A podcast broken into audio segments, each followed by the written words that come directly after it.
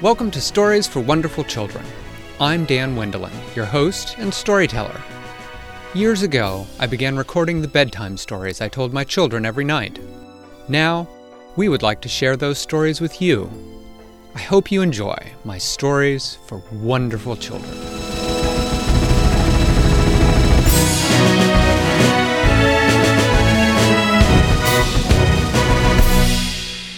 Elise woke up bright and early the day that she was going to use the special watch to go back in time. She went to the store, opened the secret compartment with the black key, and took out the watch.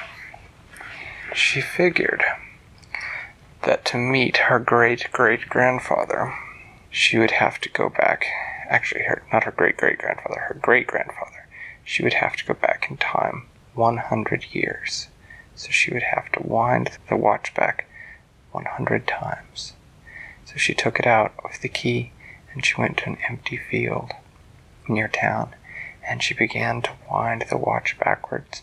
As she wound, she went through winter and fall and summer and spring and winter and fall and summer and spring and winter and fall and summer and spring. Faster and faster she wound, flipping through the seasons. She counted every time she passed a winter. One, two, three, four. Soon she was in the 51, 52, then 71, 72, then 91, 92, 93, 94, 95, 96, 97, 98, 100. And then she stopped. She walked back into town. It looked funny. There were no cars. Everybody was riding in horse and buggy. And they were all dressed in such funny clothes. They were all staring at her, clearly thinking that she was the one dressed in funny clothes. She walked into the shop, and there she saw a young man. He looked much like her own father. She walked up and introduced herself. She said, My name is Elise, and I was wondering if you could tell me something. The man said, What? She said, I've heard that you never sell watches to goblins. The man said, That's right. She said, I was wondering if you could tell me why. He said, Well, I suppose it wouldn't hurt. Said, When I was a little boy, I had a very special watch. It was the first watch I had ever made. And I played with another little boy who was a goblin boy, and he stole my watch from me, and he would never give it back. And so, from now on, I will never sell a watch to a goblin. Oh, said Elise, that's terrible. She said, How long ago did that happen? He said, Well, let's see, I'm 28 now, and it happened when I was 8 years old, so it happened 20 years ago. Oh, said Elise, well, thank you for telling me this story. She walked back out into the open field and started to wind the watch back one, two, three, until she got to 20. She wanted to see what had actually happened. She went looking for the house where her great grandfather had grown up.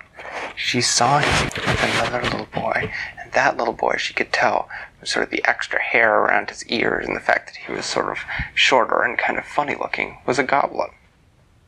And she watched as they played, and she saw that her great grandfather had that watch in his hand. And then she saw him put it down on a tree stump while they were drawing pictures on the ground with sticks. And then they heard their mommies calling them in for lunch, and he got up and he went into the house for lunch.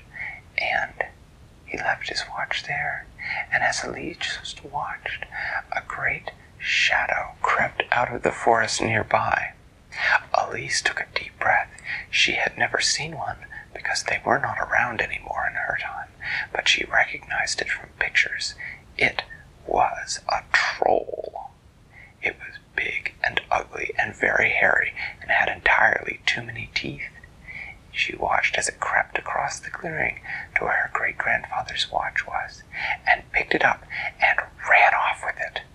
She said, Oh, all this time, all these years, my family has never sold watches to goblins because my great grandfather thought a goblin stole his watch.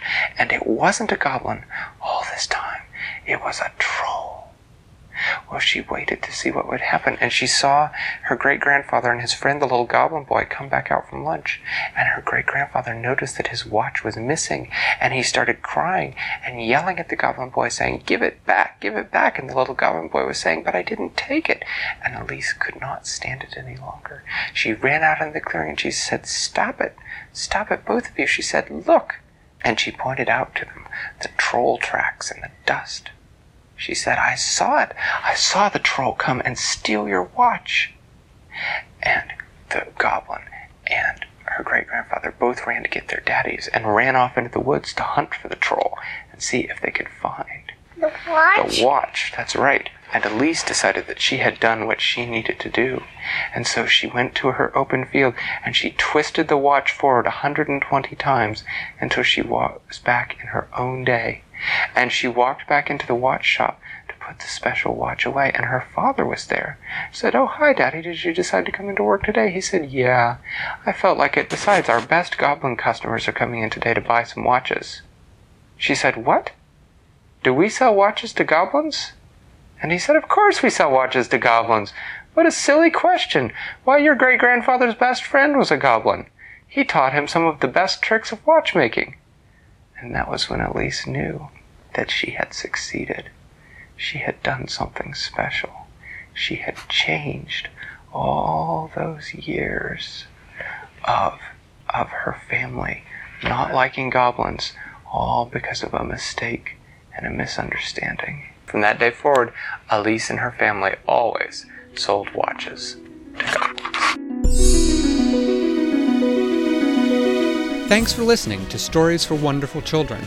I created today's story, but questions and witty commentary were supplied by my children. The music was created by Brandon Thompson. If you enjoy the show, please tell someone about it or leave a review on your podcast provider. Our website is storiesforwonderfulchildren.com, and you can also find us on most social media. I'm Dan Wendelin, reminding you to tell someone you love a story.